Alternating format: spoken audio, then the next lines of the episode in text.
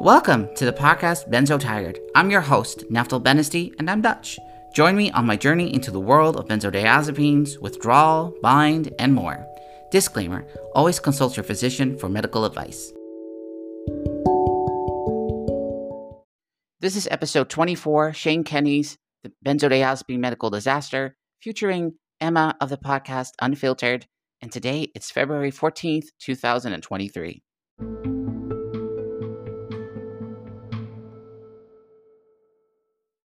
In this episode, Shane Kelly's The Benzodiazepine Medical Disaster.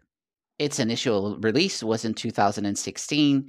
Links to the full documentary, which is around 52 minutes, will be in the description. I've taken the liberty to isolate around 30 minutes of audio from the documentary, which you will hear shortly. After the excerpts, I am joined by the lovely Emma, featured in an earlier episode, and she is from Beating the Benzo and her podcast, Unfiltered and we discuss our take on the documentary. Correction, Shane Kenny.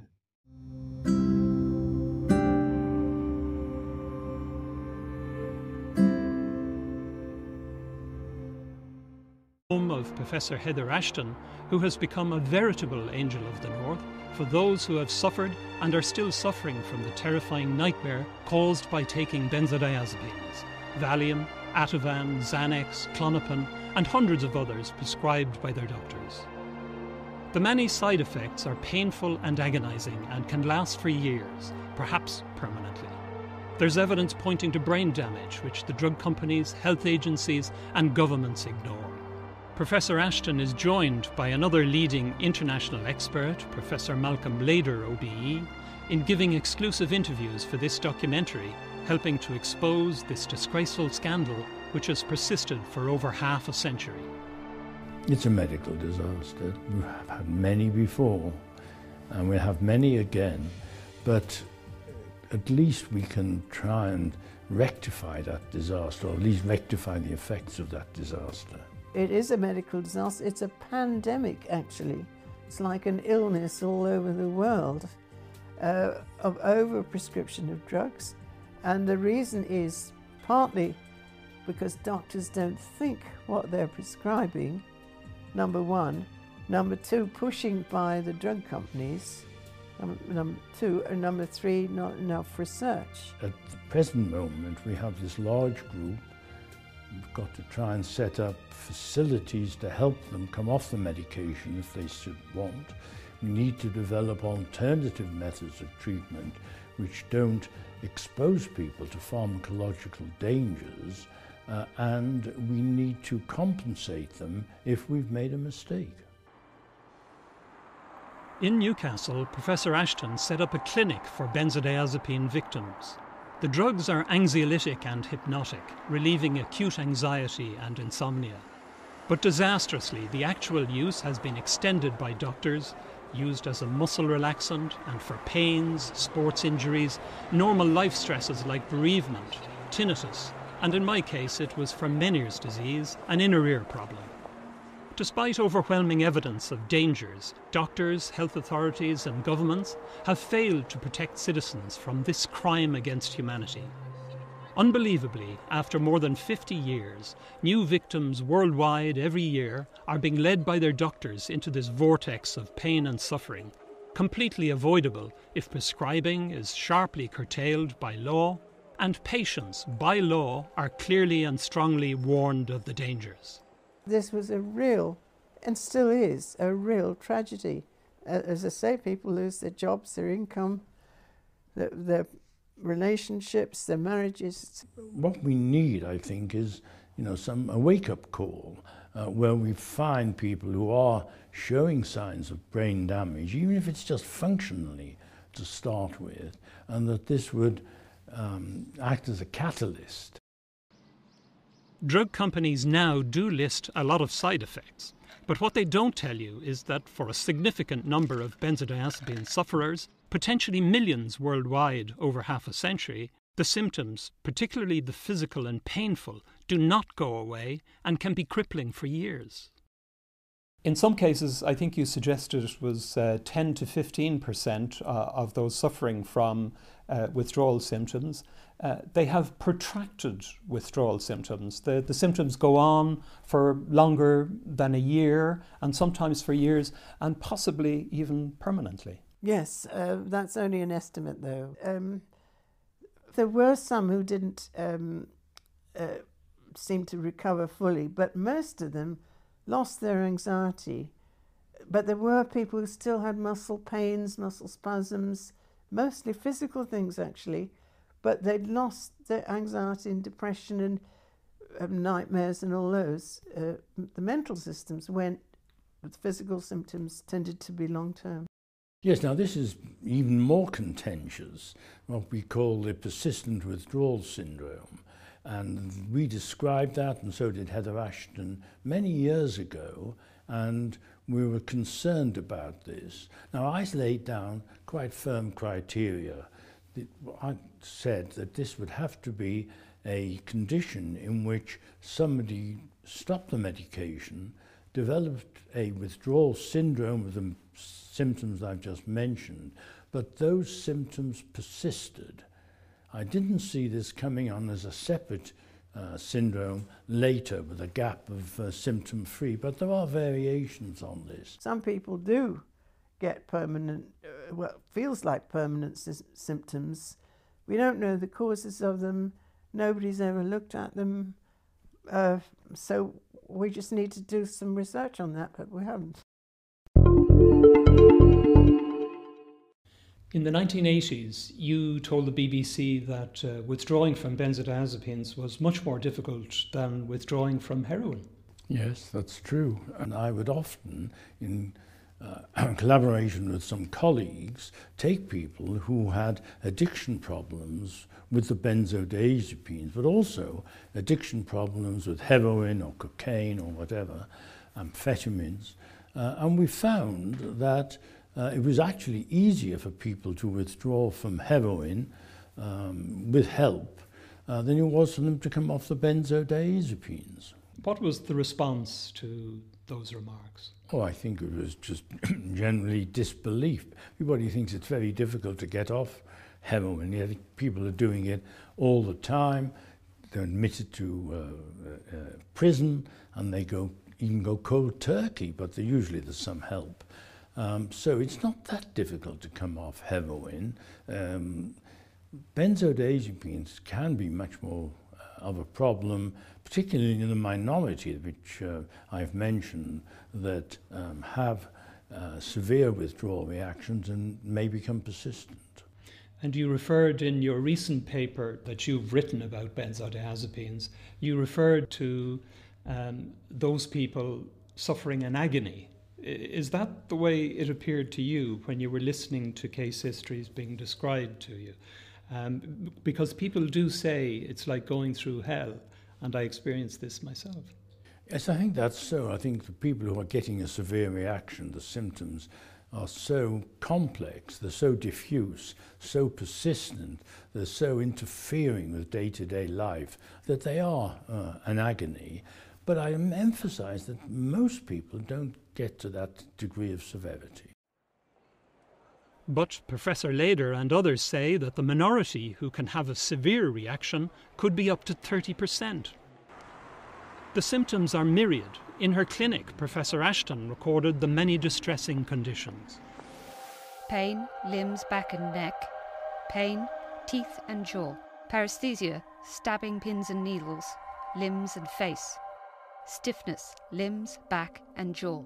Tremor, muscle pain, twitches, dizziness, tinnitus, hypersensitivity to sound, light, touch, and taste, fits, seizures, anxiety, depression, poor memory and concentration, insomnia, nightmares, hallucinations, agoraphobia and other phobias, panic attacks and palpitations, abdominal pain, diarrhea, constipation. All patients complained of difficulty walking. This appeared to result from a combination of sensory disturbance, muscle weakness, pain, and stiffness. Pain in various parts of the body was prominent neck pain and occipital headache, pain in the limbs, described as aching, bursting, cutting, were all common and often severe. Paresthesiae. All patients had feelings of pins and needles, tingling, crawling in the skin, numbness, or altered sensation at some time, usually affecting the limbs in a glove and stocking distribution. As the eminent Irish expert Dr. John O'Connor says about benzodiazepine withdrawal, the body becomes its own personal torture chamber. Can you describe uh, in simple terms what is happening in our brains with these psychoactive drugs? Well, uh, the benzodiazepines enhance the actions of a, an important neurotransmitter that's a chemical in the brain uh, that normally has an inhibitory or calming effect. And so the way they work initially is very clever uh, because they just give you, they up this effect of calming all over the brain. So they relieve tension, they affect balance, like alcohol, and they affect thinking and sensations and brain function everywhere. And then, uh, but the body is much cleverer than people think because it says, hey, there's, uh, there's a, foreign body here, a thing called a benzo. Um, I'm going to adapt to it. And so they downregulate these receptors. And in the end, uh, it's, the drug doesn't work anymore because they've, take, they've stopped this enhancement. And so the patient starts to get withdrawal symptoms, saying, hey, I need some more of that stuff. So very often the dose has to be escalated to get the same effect. And if it isn't, people get what are withdrawal symptoms even though they're on the same dose. Is that common? Have you come across those suffering from uh, withdrawal symptoms? And of course, if you are suffering withdrawal symptoms before you have stopped taking benzodiazepines and then you want to stop taking benzodiazepines so that you can recover, you're obviously going to go through a really horrible time. Yeah. Torrid time while you're getting there uh, stopping taking benzodiazepines? Well, it gets worse unless you do it very, very gradually. And this again, what, uh, what the um, go to detoxes. Uh, they've got lots of detox places in America. They take you off quickly. Well, that's hopeless because it doesn't give you time to get the equilibrium to swing back. After over 50 years, benzodiazepines are still prescribed carelessly, negligently, and inappropriately. Roche discovered and launched the first, Librium, in 1960, and then ignored a grim warning about its dangers two years before selling Valium. Professor Lader takes up the story of the man who discovered benzodiazepines. a man called Leo Sternbach, who uh, was Polish, and in the 1930s he was working for Roche uh, and was synthesizing various compounds and examining them for effect on the body and the brain. He didn't find a great deal, so he stopped working on them. And then when the problems, the Nazis came into power, uh, Roche were taking their Jewish uh, staff, and Leo Sternbach was Jewish, uh, out of Europe and uh, relocating them in the United States. So Leo Sternbach went to the United States and looking for something to do, he picked up these compounds again and uh, tried various substitutions in them. They were quite complex. And then eventually discovered uh, a compound which he called metamino diazepoxide, a long name which then changed to claudase epoxide, and we know it better as Librium. And he established its effect in animals and then uh, quickly in humans and uh, decided they had a very good tranquilizer and it became very popular very quickly indeed. But there was some research done on Librium even before Valium was developed in 1961 by a man called Hollister. Can you tell me a little bit about that? Yeah, well, uh, yes, I knew Leo Hollister. He was, uh, uh I think he's dead now, but he was um, concerned about the about Librium was concerned that he didn't believe it was devoid of addiction properties. And he did a study, which I suppose now we would regard as unethical, where he practically force fed Librium to some uh, inmates in a prison in the United States. And they became addicted, and then he stopped it. And uh, there were major side, major problems, major side effects. I think one or two of them actually had epileptic fits. Uh, and he warned that this was going to be a problem in the future. And that was 1961, and they'd just been on the drugs for two months. They'd been on for two months. This was 1961, and the paper was published in a journal called Psychopharmacology. Why did you establish your clinic dealing with uh, benzodiazepines in the first place? People taking the benzodiazepines, many of them by that time had taken it long term, uh, years and years. I mean, I've seen people who've been on it for 20 years or more, and they realized that after a while the drugs didn't work anymore. And not only that, they were getting iller. And the patients that were referred to me uh, were referred by the doctor because they said, look, there's something wrong with these drugs. I'm getting worse instead of better. we were uh, interested in the effects um, long term of benzodiazepines and also we were running a clinic here for people and we were getting increasing number of referrals for people who said they could not come off the benzodiazepines because of a variety of symptoms. Uh, we discussed this and assumed that they had uh, pushed the dose up. They hadn't. So this is how we first got the idea of normal dose iatrogenic dependence.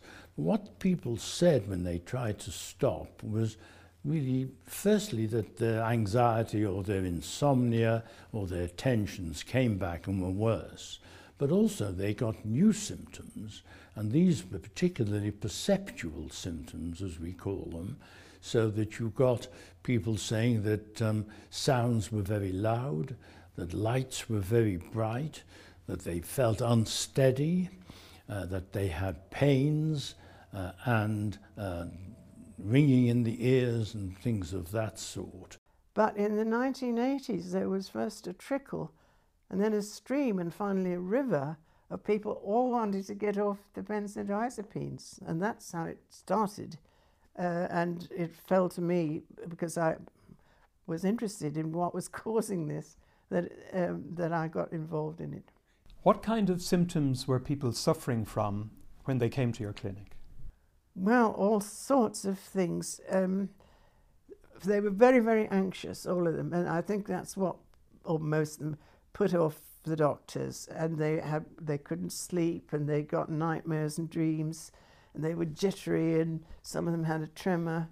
They developed agoraphobia, social phobias, some of them paranoid, some of them very um, uh, angry, sort of rage, and with sensory disturbances, so that um, light seemed too bright, the room walls seemed to be sloping. There, you know, all these sort of strange things.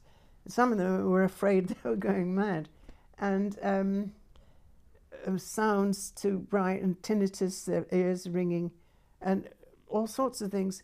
And in addition to that, tremors and um, muscle spasms, patches of numbness, muscle pains, muscle jerks, uh, a whole host of symptoms, both physical and mental. And um, but I had patients who'd been told they had multiple sclerosis and were doomed for life. And you got them off the benzos, and the symptoms disappeared. So you you know it became clear it was due to the drugs. We had one or two cases where people had epileptic fits, which you might expect, and of course that harks back to Hollister's study. But by and large, it was just this terrible uh, hypersensitivity and also a general feeling of being very unwell, not functioning properly. If you stop benzos suddenly, uh, you get fits and it can kill you, uh, incidentally. Uh, so that's why you have to withdraw slowly.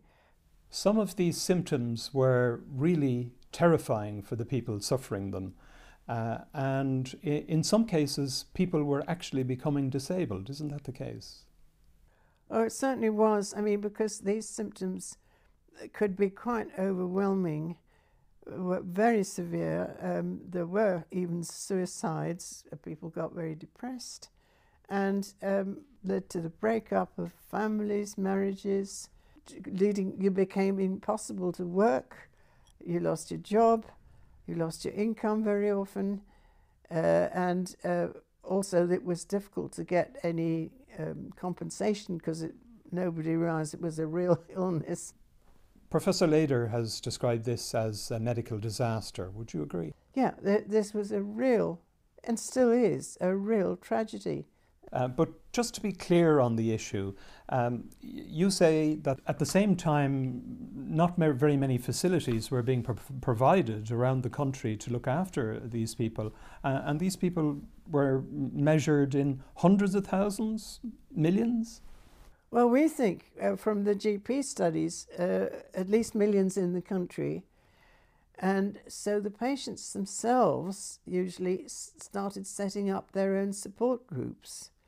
And it was they, and still is, support groups who get more people off and give them more support than any doctor because uh, there are no NHS clinics now. One of the difficulties in getting people to focus on the dangers of benzodiazepines appears to be the fact that some people can get off the drugs relatively easily, while others suffer terrible agony. Yes, and the, the point is that if we could predict who is going to withdraw easily and who is going to go through agonies, we could reserve the benzodiazepines, which do have some positive effects, just for those who are not going to run into problems. But we can't predict, and therefore you have to look at the totality of the distress that is caused in the back of my mind that these people are taking their benzodiazepines for many years, decades. Maybe it's having an effect on the brain as well. So we used the uh, imaging techniques available at the time and looked at uh, a group of patients who hadn't abused alcohol but had been on benzodiazepines for a long time. And we found some anomalies, some abnormalities which concerned us. And we thought view the extent of usage of these benzodiazepines, there are millions of people, literally, who might be at risk, and we need to go into this in more detail. Uh, so we, I asked for the Medical Research Council to look into this, and they agreed and set up this uh, subcommittee, which met, and we looked at the evidence. A report went to the Neurosciences Board of the Medical Research Council, but nothing further was done about it. Can you understand why the results of that meeting, the record of that meeting, uh, was kept secret for three decades? Well, it wasn't secret in the sense that we weren't uh, adjured to secrecy. There was no Official Secrets Act. And I was very surprised to find out later that those minutes hadn't been released. So I don't know what was, what was going on, but there was concern about it. And I know that uh, I think Professor Heather Ashton, and I'm sure you'll ask her that, she also put forward a proposal which was turned down. Both you and Professor Lader put research proposals to the Medical Research Council. He wanted to investigate um, some prima facie evidence he had of structural damage to the brain from uh, benzodiazepines. Uh, you wanted to follow up um, uh, with a research group based on well, your clinic and a proposal to put yes. to the Medical Research Council for a, a, very authoritative study, and they turned that that I as well. We never got money for it. I had a very good um, sample of people because I had 300 patients at my clinic who followed for several years. I knew all their brothers, sisters, spouses, you know, people who'd had a similar upbringing, so you couldn't uh, you couldn't say, oh well, it, you know, you you're not select, you've got a selective group, and so people who 300 who were on benzos, 300 relatives or spouses who weren't. We could have done MRIs, we uh, studies on that for structural things. We could have done a lot of um, cognitive tests to see if they were impaired because something I haven't mentioned, which is perhaps the greatest tragedy of all, is when people are on benzos, they are, um, their thinking is impaired and they're prone to traffic accidents, making bad decisions, all sorts of things, poor memory. And um, so we, we could have looked for that, see if that recovers, um, and other th things uh, with um, looking at brain function with uh, things like EEG and magnetoencephalography as well, which are ways of looking at actual the way that neurons in the brain are firing. We could have done all that on a large number of patients, and I tried the MRC and the Wellcome Research Council and the Medical Research Council and the Wellcome never got the money for it. I don't think it was considered as a serious enough condition. I don't know why. In Newcastle, Professor Ashton wrote her now famous manual on benzodiazepines, describing the symptoms and showing how to withdraw slowly. It's free on the internet. A book could have made her a fortune. It's the Bible worldwide for victims of doctor induced benzodiazepine illness. Professor Ashton became a medical advisor and friend to victims everywhere. This is a bound volume of some of the thousands of letters and emails she's received from all over the world, made by a grateful patient. The consultant who recommended I take Valium for Meniere's disease brushed aside my concern, saying it was a most maligned drug that could be a preventative against Meniere's attacks. He stopped prescribing Valium for Meniere's now, a lesson learned at a huge cost to me. When I started getting darting pains in my legs, I searched the web and in shock found the Ashton Manual, which explained what was happening to me.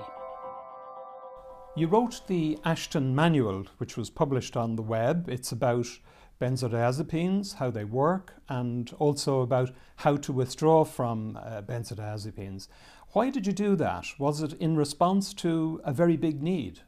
Well, yes, uh, because the patients seemed to know more than the doctors. They, all of them said the reason they'd come here was they got no help from their GP or from a psychiatrist. I had patients referred from psychiatrists even, and they, the patients seemed to know better than the doctors. And so I wrote that manual for patients who couldn't get help from their doctors. It was for them. And the interesting thing is, although patients all over the world have snapped it up, the doctors still don't read it. Actually, one thing we haven't mentioned yet is that um, the, in all the literature telling you how to prescribe drugs, they all say that benzodiazepines are for short-term use only, uh, two to four weeks maximum. And even the company that makes them says that, but it's just that nobody takes any notice. How many languages is it translated into now? Uh, well, it's over 12. Over, over 12. There's, there's, a Japanese one, uh, there's all the European languages. It has been used by literally millions of people all, well, all over I the world. I presume so, yes. Uh, I mean, if you look at the prescription levels, uh, interestingly, Japan has the highest in the world prescription levels at the moment of benzodiazepines. And they're lapping it up. And, you know, all these things have been translated by people um, voluntarily. I mean, they've never been paid for it or, or anything like that. I suppose suicide is a possible outcome. I think it's more of it is maybe hidden because people don't try and come off the medication, don't come off the tranquilizers. They think it's helping them and they go on and in fact they, they go to the grave with a bottle of tablets beside them. I think it's that, that's where the hidden amount is. It's you don't know that you've got problems until you try and stop. Well, dr drug companies are a business And when we, medic, many medical students do actually go into drug companies, they've got far more facilities and things. And we always used to say, oh, you're going to sell your soul. They do sell their souls. And the drug companies are there to make money. I don't think they have any more scruples than tobacco companies, which are already making a great fuss about smoking. And the drink drinking uh, uh, industry, they're all making a terrible fuss if anybody tries to So I don't think drug companies would fund it Yes, the problem is that most of these tranquilizers and sleeping tablets are out of patent, which means that there's no um, profit left in the uh, drugs. Now, the only financial incentive which would come would be if there's a lot of medical legal cases uh, which um, develop so that people are beginning to sue uh, because they've gone through a withdrawal reaction. But there are cases now which are coming through.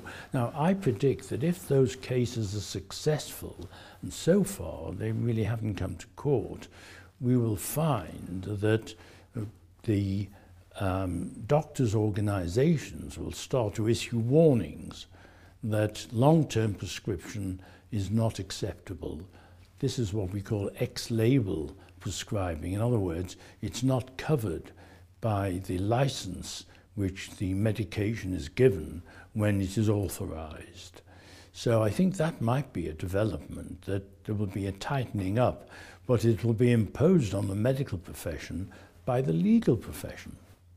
Lawyers are looking for personal injury cases, and if they can tap into this, get a few uh, cases in which the judge is on the uh, claimant's side, that is the patient's side, you could open floodgates of everybody who's been on medication beyond the license month or whatever, uh, threatening to sue their general practitioners.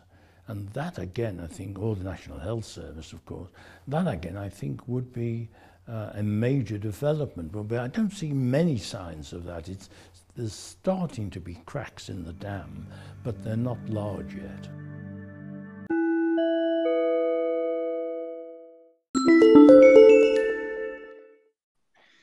So we're doing a redo on the episode because I had some glitches on my end apparently where I sounded like a chipmunk. yeah, but on speed. Yes, definitely, yeah. definitely. So uh, we're discussing the documentary, "The Benzodiazepine Medical Disaster" by Shane Kelly. Um, I found the documentary in my acute withdrawal, um, and I saw the thumbnail of Heather Ashton, Professor Heather Ashton. I was like, "Oh, I know her from the manual," and that's how I got to see it for the first mm-hmm. time. When was your first time seeing it? Mm-hmm. Um, my first time seeing what? Sorry, the the documentary. Yes. Yeah. Well, actually, when you sent it to me, I was shocked. I was like, oh my God, this is a really decent, very, very like full of, inf- rich of information. Like, you know, you'd, I'd watch that and be like, wow, this is happening in the world.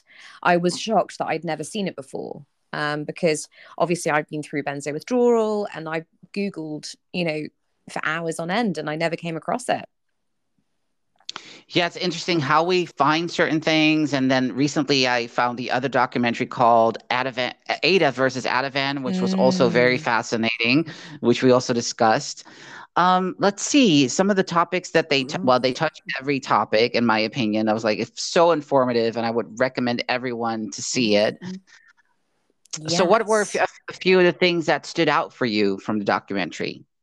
Well, I mean, they cover like everything and it's all completely true. And I just wish everyone would watch this documentary and, and care. Um, because for me, what really stands out is like the fact that this was filmed, you know, a while ago and this is still happening now and nothing has changed. Um, I just find it so shocking. And also because I was met with so much disbelief from my family and from every single doctor I went to until I found, you know, a psychiatrist who was knowledgeable about all of this, which is incredibly rare to find. So it's all still happening, and doctors are still saying that it's not happening, and it's it's just really disturbing, and it's really heartbreaking because I think in the documentary it goes through the fact that you know people lose their family and their friends and their entire lives com- completely disintegrate because of this awful drug withdrawal that they end up in. Um, I mean, it covers so many points, and I think for me, the mo- the most shocking thing is that people still don't know about this. Yeah, me too. And um, just the fact that it was made in 2016. Mm. I think you mm. mentioned in our previous take um, something about you you hadn't seen this on Channel Four, and you would have watched it even if you weren't aware about benzodiazepines. I think. Yeah. So this has been out for so long and they've known for so long so one of the many things that i find very uh, interesting about documentary is that um, there's a history lesson so he does mention like it was um, invented somewhere in the 50s or whatnot. And then in 1961, there was an experiment um, and they force fed Librium, which is the first benzodiazepine um, invented. Mm. And, and they put the inmates on that for two months and then they yanked them off and then uh, some of them had seizures and a lot of them had like very bizarre you know acute withdrawal situations so mm-hmm. they there mm-hmm. was a warning ready and obviously no one you know, listened and they went on to produce Valium, the second benzo, and they just mm. promoted it anyway, knowing what it could do to people.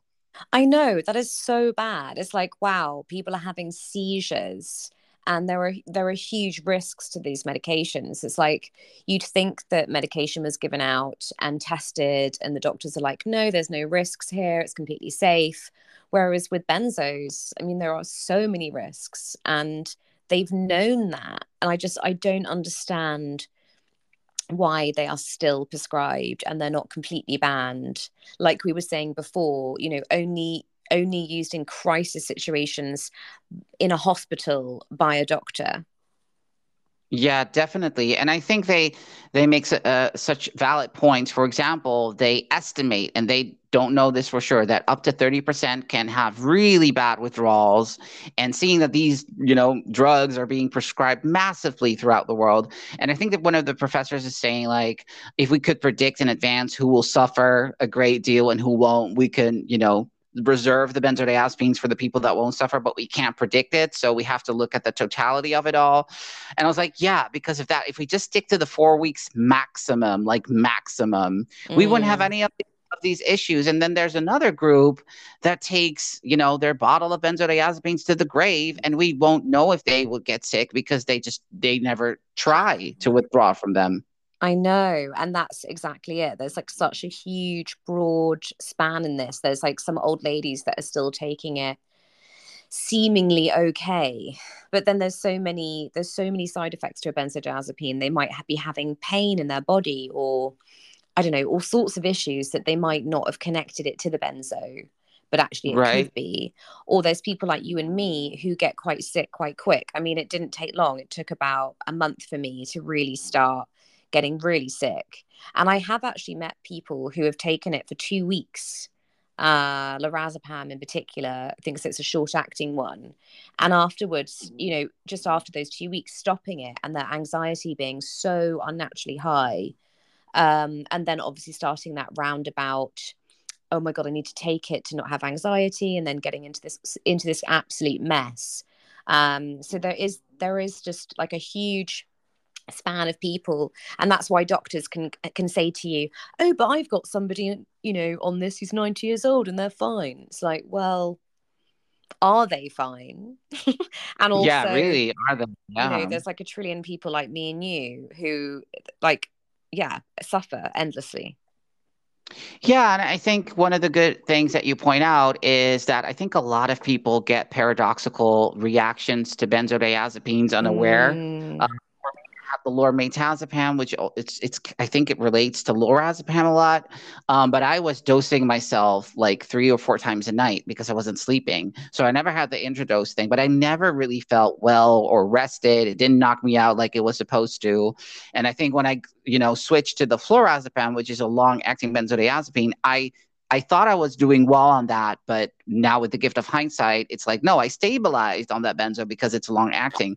But I think there's a, a whole group of people that are being prescribed benzodiazepine and they don't really react well to it, or and they get really sick really fast. Mm. And then we're all so also if I were to be a GP and if I would even prescribe a benzodiazepine to a patient, I would check in with them within a few days, like, how did you react? And if someone's like, oh, I feel super anxious, or I'm not sleeping still, then I'm like, okay, then benzos are not the drug for you. You need to get off now, you know? Yeah. Yeah.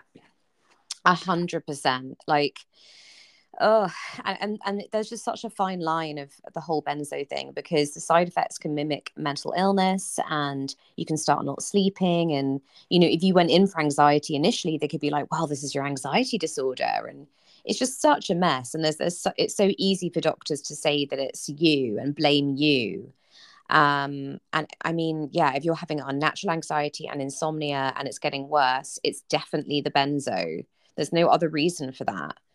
Um Yeah. and it's that's why i feel like god this documentary i mean it covers so much but it's just the fact that like none of my no one i know has seen this you know no one knows about this. And when i when i stopped taking my benzo um, and then was ended up in horrendous withdrawal you know i was called a drug addict and i had friends of mine taking me to narcotics anonymous. And you know the fact that benzos are listed as addictive it doesn't mean you're addicted like i'm trying to get high. It means that your body becomes so dependent that you can't function without it.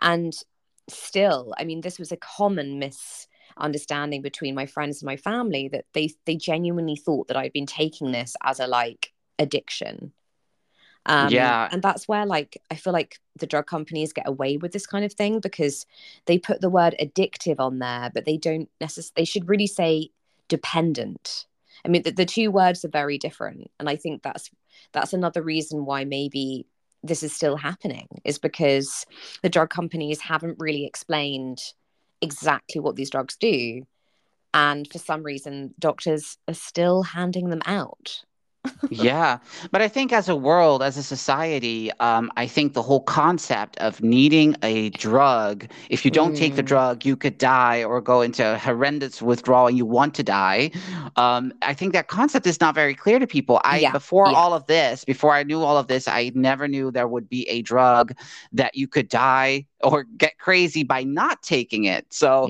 it's very Mm. that the heroin and the ecstasy or whatever drugs they're out there these days i don't know but it's like okay you're taking these drugs to get that high and you want to get that high and you're pursuing the high but if you don't take it you won't die but maybe some addicts would go for that high we don't go for that high and we have to take it in order not to die i never heard anything Yeah. Like that before in my entire life with benzos obviously if i knew i would have never quit cold turkey i mean there's so many things i would have done differently but I Mhm. never there was no warning, nothing for me like, oh, you could potentially die if Yeah. you um, quit cold turkey or um, you know stop rapidly because all Mhm. my insert pamphlets say gradually. Now, what is gradually? Let's like very not even slow. They don't even say slow in my country. It's just gradually. So what does that? I Mm. mean, I was thinking I'm going from 90 to 30 to 15 to zero. That's gradual within a few weeks, but that was way too fast, obviously. So, I mean, yeah, it's it's it's yeah, it's just crazy how this works. And also, you know, I've heard here and there people saying like, oh, it, it you know, it, it seems that benzodiazepines are harder to withdraw from than heroin. And then Professor Lader saying, oh, you know, heroin, people get off it all the time. They go to jail and they have they go in cold turkey, they get some help, but they get off. And I'm like, yeah, that's kind of true. you know, like yeah you, you know, it makes me think like maybe I should have asked for heroin instead of benzodiazepines. That- too i could i should have just taken heroin honestly because yeah. like you know the, the damage caused i think you're you're so right it's like it's so unco like you can't even imagine that this could even happen. You know if it hadn't happened to you you'd be like okay that's not true. That can't happen to people in terms of getting on a drug and then literally being so dependent on it. Like you'd stop taking it and you just can't function. You become unwell. You look like you're having a psychotic breakdown and then you you know it's just it's crazy um what can happen. And and your body's set on fire and yeah the body's just set on fire and all these crazy things happen and yeah and then the doctors are there being like oh no this this can't this can't be the case. And it's so it's so scary and it's so it's such a horrible place to be where you're in that place. You've got the doctor saying it's you um, and you're going on facebooks and you're googling and you're finding all these support groups and there's and you're finding that there's other people out there. And then you find professor you know ashton who has got this whole tapering thing and you're like what the hell? And like i was saying before how i think i i, I did try and show the professor ashton's um, tapering uh, thing and to a doctor and they were just like what I'm not following this. Like, you don't know what you're talking about. You can just stop Valium. You know, I think at that point I was on Valium because they tried to cross me over, do a straight switch. And I was having the most awful experience, uh, obviously, because you're not supposed to do a straight switch. And um, yeah, they were just saying to me, Oh, you can just stop Valium tomorrow. This is obviously something to do with you. And I was showing them all this research. And I was just like, Why? There's, yeah, there's two worlds. There's like people who are trying to make a difference, like Professor Ashton and those people making the documentary. And then there's our medical world who just seem to be ig- completely ignoring it. Yeah, definitely. I really feel like the Ashton manual should be in medical training, mm-hmm. even if it's like a paragraph. Um, I don't know how you feel about this, but sometimes I feel like for me and you, you know, we we come across so many people, too way too many people that have had a situation like us, unfortunately. Um, but it seems to me like maybe sometimes this is my feeling that it's like, oh, maybe a few people get really ill and that's just collateral damage. Mm, yeah, exactly. Like, oh well, you know, it doesn't work for everyone but i'm sure the people that it does work for uh, way outweighs you know the others or whatever. Whereas there are so many people suffering and it's not just benzos I, you know because now i'm bloody poly, polydrugged on three medications. Uh, you know i've i've then gone into the antidepressant world and the antipsychotic world and each different world has a huge amount of people who are harmed who are having terrible side effects. You know one girl who had um, a single mother who took mirtazapine, which is an antidepressant. She took it for like three days. She had a paradoxal reaction, like you were saying. You know, a lot of people can have a paradoxal reaction, which is for people listening is obviously just like an allergic reaction to mm-hmm. to the to the drug. And then she had severe i mean i suppose i would call it brain injury where she couldn't stand up and she was bedridden and is currently still bedridden from taking an antidepressant for 3 days so you know, there are these people and this does happen to people. And the doctors literally so casually hand them out. That's what I find so disturbing. Because mm-hmm. obviously I went in for tinnitus, as did you. And there are so many other things that they could have suggested for us, you know, like therapy to get through, you know, help you sleep better with your tinnitus, maybe listening to some music when you go to bed, or, you know, there's just other things that you could tell somebody rather than giving them something far worse than heroin. And like what you were saying with heroin as well is you know you go through a detox with heroin and then it's kind of done. I mean you have that feeling i guess that you want it and but it's it's not like that with a benzo. I never had that feeling of oh my god i really need to take my benzo. I only had it because i was getting withdrawal symptoms meaning horrific shit going on mm-hmm. like scary shit. And you're like, oh my God, okay, I'll try and take this pill to try and take it away. And in the end, it just didn't work. But that's I wanted nothing to do. Yeah, I wanted nothing to do with the pills. At some point, when they switched me over to the Valium, which I responded very poorly to because there was no crossover, but a switch over, mm-hmm. too high of a dose of that, and then you're in it, basically an acute withdrawal from your original benzo. And mm-hmm. I remember, look, I'm gonna call turkey. I'm gonna nail this because I don't know. I knew nothing. I was like, maybe I'll have a few bad days or weeks. I don't know. And I actually put all of my benzodiazepines in another room. Like I'm not gonna be taking them. I don't think I'm going to have an unquote weak moment where I'm going to try and take it because, like you yeah. say, it's different heroin. But then I, you know, I almost died after two or three days not taking a single benzo after, I don't know, five years, whatnot, mm. high dosage. And then I almost died. And then I had this kind of moment where I was like, okay, I am actually dying here. And then I had to take the benzo, which I didn't want. I was like, even in my sickest moment, um, basically having a heart attack or something, mentally unwell, seizures, grand mal seizures, I think. I was standing at the um, my all of the pills and was like, hmm, I really don't want to take these pills, but apparently I'm dying. So I was actually kind of thinking it through. And then I took 15 milligrams of flurazepam and within half hour slept for a couple of hours and then you know that's when my aha moment started like oh i'm i'm dying without these pills what is that like so mm-hmm. weird so mm-hmm. yeah I, I i mean and during my withdrawal you know the hell that we go through or have been through and i got so angry at some point i was so frustrated that i was bound to these pills now that i wanted nothing more to do with i just threw the pills across the room at some point um yeah i want nothing you know, I'm taking uh, currently I'm on five milligrams of diazepam slash Valium. I take it because I have to, but it's not that I'm obsessed with like, oh, and I want that Valium or I really need the Valium. No, it's like uh, it's oxygen for me now because I'll die without it, but I want nothing more to do with it. Yes, no, completely, completely. And I think it is a really hard thing for people to grasp because I think as soon as you say the words medication to people, like people just shut off. And I think before before that this happened to me, I just had no idea. I didn't even want to know about medication. And there's this real kind of like collective consciousness with people. And I, I notice it in people that there's only very few people that have really taken interest in my story and my withdrawal story, like my friends or, you know, who've really actually tried to work out what happened. Um, and, and a lot of people are very happy just to not just to not care. It's not happening to them, so why do they care? They're just going to get going to get on with their lives.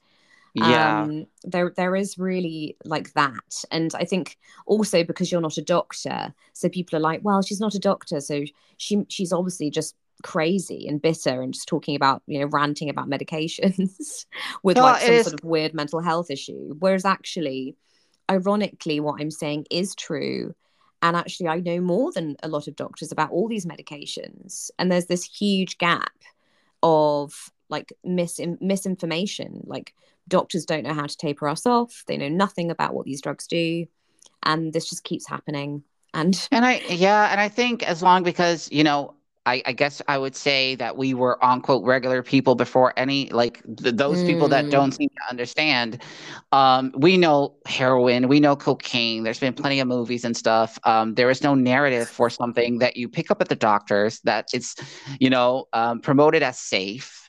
Um, if my doctor would have told me like you could potentially die and um, you know once you're on it um, you will be cognitively impaired blah blah blah um, this is what it will do to your whole body potentially i would have never taken it obviously but i think that there's so many people that don't know about this kind of dependency. I never knew about this. I thought addicts were seeking a high. Um, that's all i knew. A- addiction i did not know the concept of physical dependence. I had no clue about that and i think that's where the gap really is and also how it goes. You go to your doctor you think you're getting help you think you're taking a safe drug and then this happens. It's so surreal. It's like uh, another multiverse it's like I, am not a conspiracy thinker at all at all but i do understand like this is such a subworld that nobody knows seems to know about or just us so it's like why why Yeah. is it there's disconnection to my experience that sadly a lot of people have the same experience being set on fire wanting to die wanting Mm. nothing these medications and doctors don't believe you and people don't believe you it's very very difficult. And i think that's why documentaries like this and our podcast and whatever that we do trying to raise awareness i think this is a very good thing that is happening and i hope at some point the world will wake up like professor Lader say we need a wake up call yes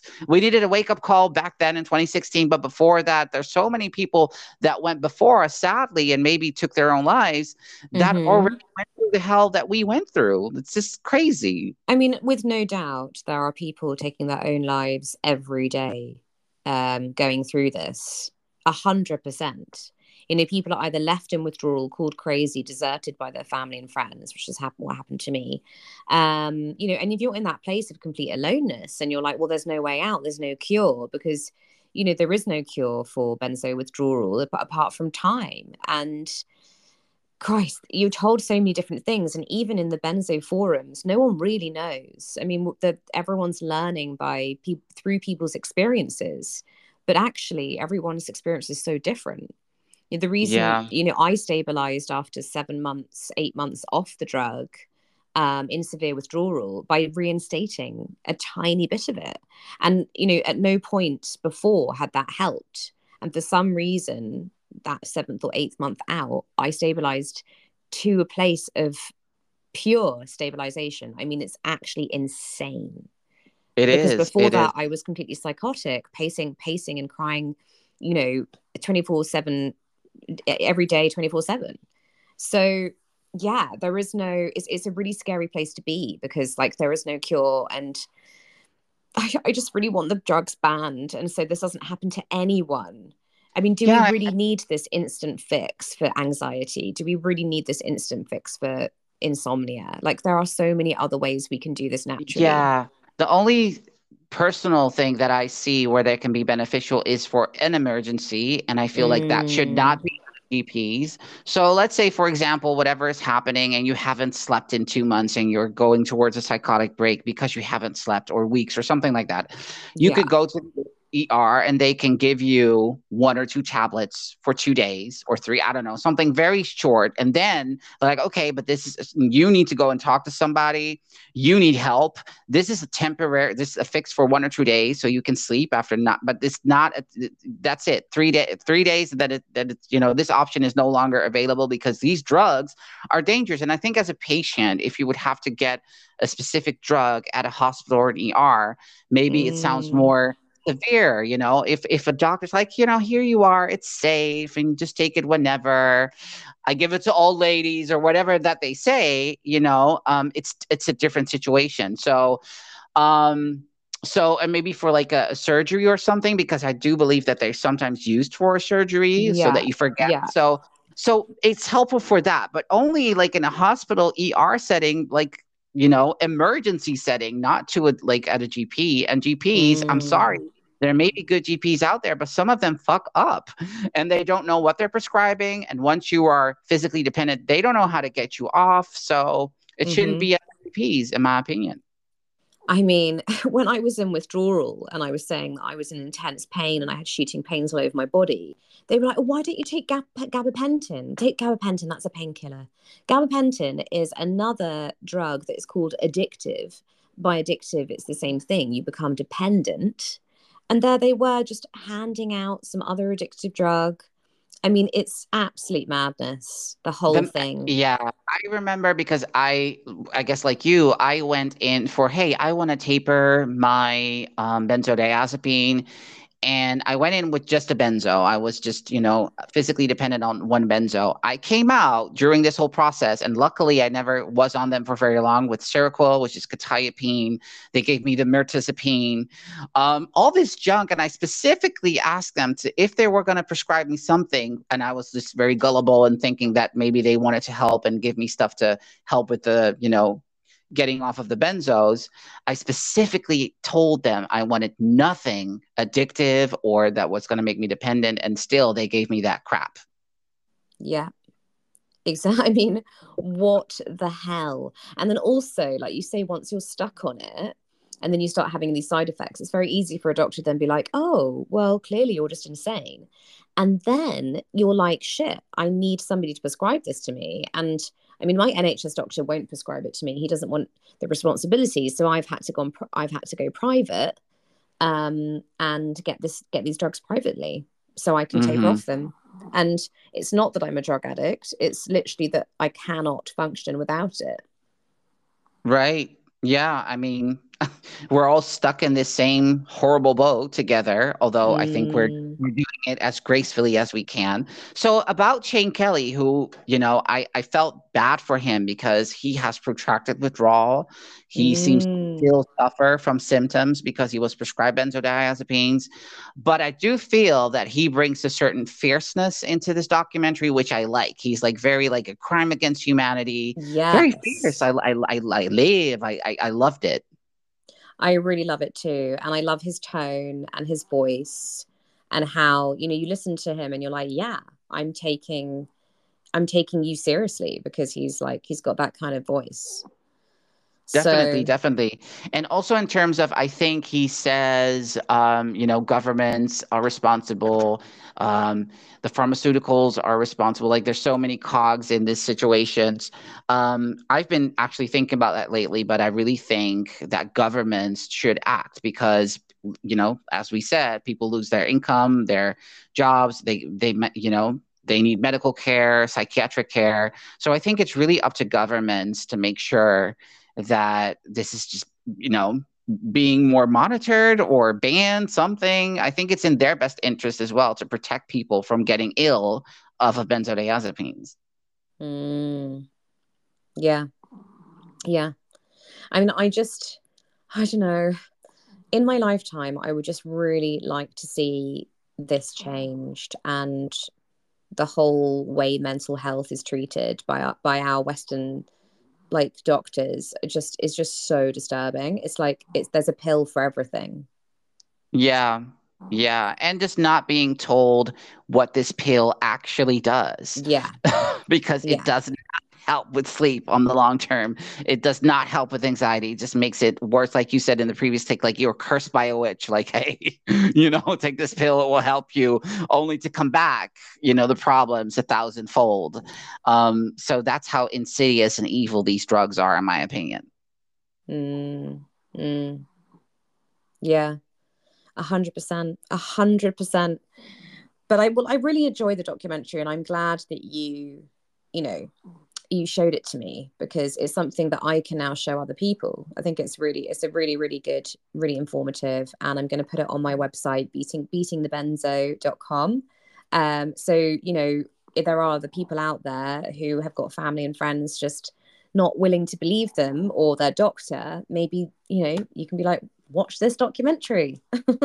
Exactly. And I think that's really good about your website. It's it's kind of like a hub, right? Of all these like Mm, information. And I think you're doing a great job. And that's the great thing with the internet. That's the great thing about podcasting. So we can really bring everything, you know, together. Like there have been people that have been warning about this all this time.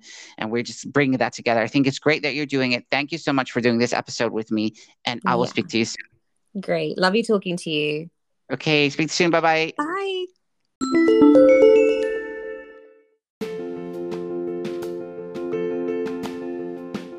Thank you for listening to the episode. Be well, be safe. Remember, it's not a race. Don't forget to subscribe. And if you want to support the show, go to paypal.me slash Neftalbenesty.